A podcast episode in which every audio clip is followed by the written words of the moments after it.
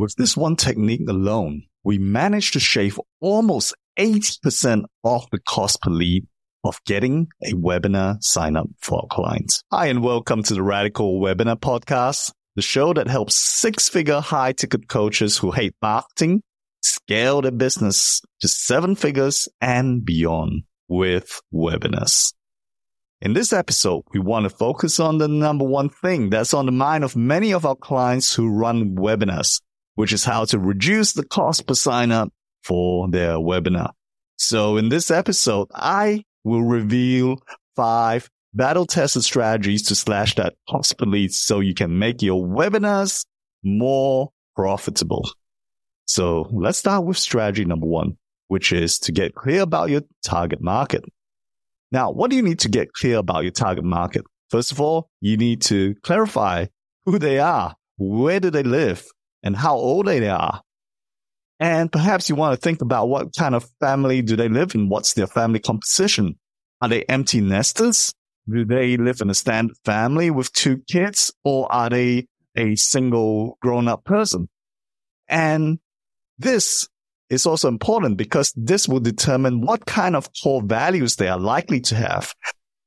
Because their core values are also important. Do they actually value money or their careers more than they value their health and their relationships? Or maybe they value their political views very strongly. So the other thing you want to discover is what kind of hobbies do they engage in? For example, if they like football, then you might want to look at what kind of football club to target in your marketing. And if they like golf, for example, you might want to target those areas where there are golf courses so that you can actually reach your target market. And more importantly is what actually keeps them awake at night. Is it problems with their relationships? Is it problems with their finances? Are they worried about the future? And what are they worried about in the future? Or is it something in the past that really bugs them at night?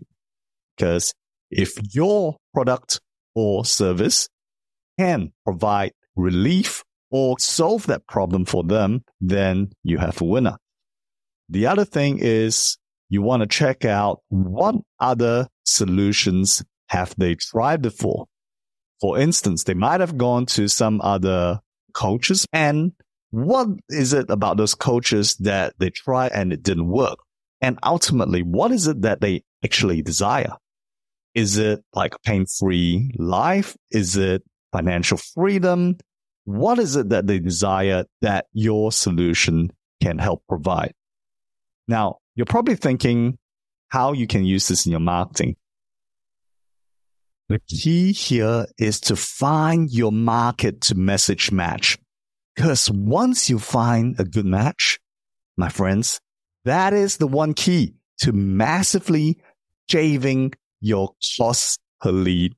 This tip alone has helped some of our clients shave up to 70, 80% off the cost per lead for their webinars. Number two is about making yourself stand out. In order to make yourself stand out, First of all, you got to check out what your competitors are saying and what they're doing. So go and check out the websites, check out the ads. What do they say in the ads? What are they offering? And what is their unique marketing position? Because we don't want to compete head on with the big guys. So imagine you going and competing head on with a big guy like Tony Robbins and saying the same thing because that is like committing marketing suicide, right? So I wouldn't suggest doing that. So what you want to find out is how your solution can be different from theirs.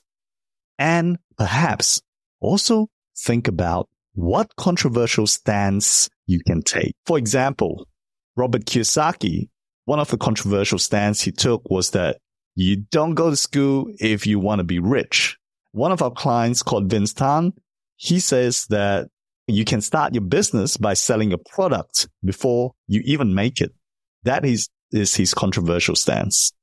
So if you only got one thing today from this podcast, what I'd like you to remember is this. Don't copy your biggest competitors, but find a way to be different to them and everybody else. Number three is to write specifically for each media.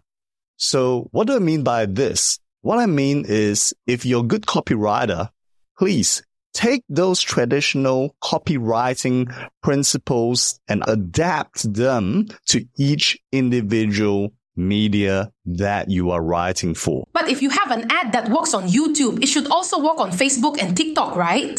Thanks for asking the question, Doubting Debbie. I thought the same too. But sometimes what works on one social media channel, for example, doesn't always work on others. It comes down to user behavior for each specific platform. For example, on Facebook, on Instagram, it's a more social setting, right? Because people like to go there, hang out with their friends, find out what their friends are up to, that kind of stuff. So in this case, you need to talk like you're at a party. Take traditional copywriting principles, but do not write like a traditional copywriter writing a sales letter. You need to write it to adapt to the environment that you're in. So on Facebook, for example, you don't really want to come across with hard hitting direct response copy. You might want to go softly and say, Hey, have you discovered this new thing that's really trendy right now? Because that's the way people talk at parties, right? So that's what you want to do when you're writing for Facebook and Instagram. You want to come across more softly. You want to come across as if you're at a party and you're going to people. Hey, I discovered this new awesome thing. Come check it out. Whereas if you're advertising on TikTok, for example, you might want to use very creative video ideas with a lot of demonstrations and a lot of transitions in your videos. And YouTube, of course, you have your own formula to persuade people to take action. What this means for you is this. You need to familiarize yourself with each social media and each channel and do not assume ads that work in one media will automatically work in others. Okay, so strategy number four is to make sure that your ads and your landing page has the same congruent message. This is a silent killer and most people don't even know about it. So what do I mean by having a congruent message? That means your ad and your landing page needs to have a similar or same message. Let me give you an example. Maybe on your ad, you may say, how do you discover and negotiate properties that are below market value? Yet on the landing page, you might say, discover the property hotspots in my free webinar. In this case, the message on the ad and the landing page are incongruent. So what you need to do is to make sure that both your ad and the landing page has the same message, which is negotiate and buy properties that are below market value. And the next thing is to ensure that your color scheme and your imagery is congruent. Meaning if in your ad you're using cartoons or illustrations, make sure that on the sign up page, you're also using the same kind of colors and imagery. And also the other thing to take into consideration is the tone of your copy. So if you are writing your ad in a very fun conversational tone, make sure that that carries over to the sign up page. So if you were wondering what you can do that's super simple, that will immediately cut the cost per lead for you for your webinars, I would say this would be it. Now, strategy five is to convert your high performing written ads into videos. So what most people do is they actually think of an idea and they go and film a video. And in the end, it may not perform. So what I suggest is for you to use written ads first because it's so much easier to get written copy out before filming videos and editing and going through that whole process. And if they are high performing, then make a video out of it. And you know what? Nine of 10 times the video will work. And if you say, Hey, I haven't even started running ads yet. Well, Then look at your best performing organic posts and your blog posts or your YouTube videos and find out what messaging works there. So from that, you can create a video ad that is more likely to perform after all that effort you put into filming and editing it. So the main takeaway for you for this point is that you probably already have winners under your nose. So why not leverage what already works? So that's it, guys. That's the five strategies and tips. I hope you implement them and find them helpful to shave the cost per lead for your webinars. So thank you for listening to this episode. And I just want you to remember that shaving down your cost per lead for your webinars is not rocket science. But if there's one thing that's going to really move the needle for you, is that you need to dive deep into marketing research and really understand your customer. That will be the one thing that will make everything else work in your marketing.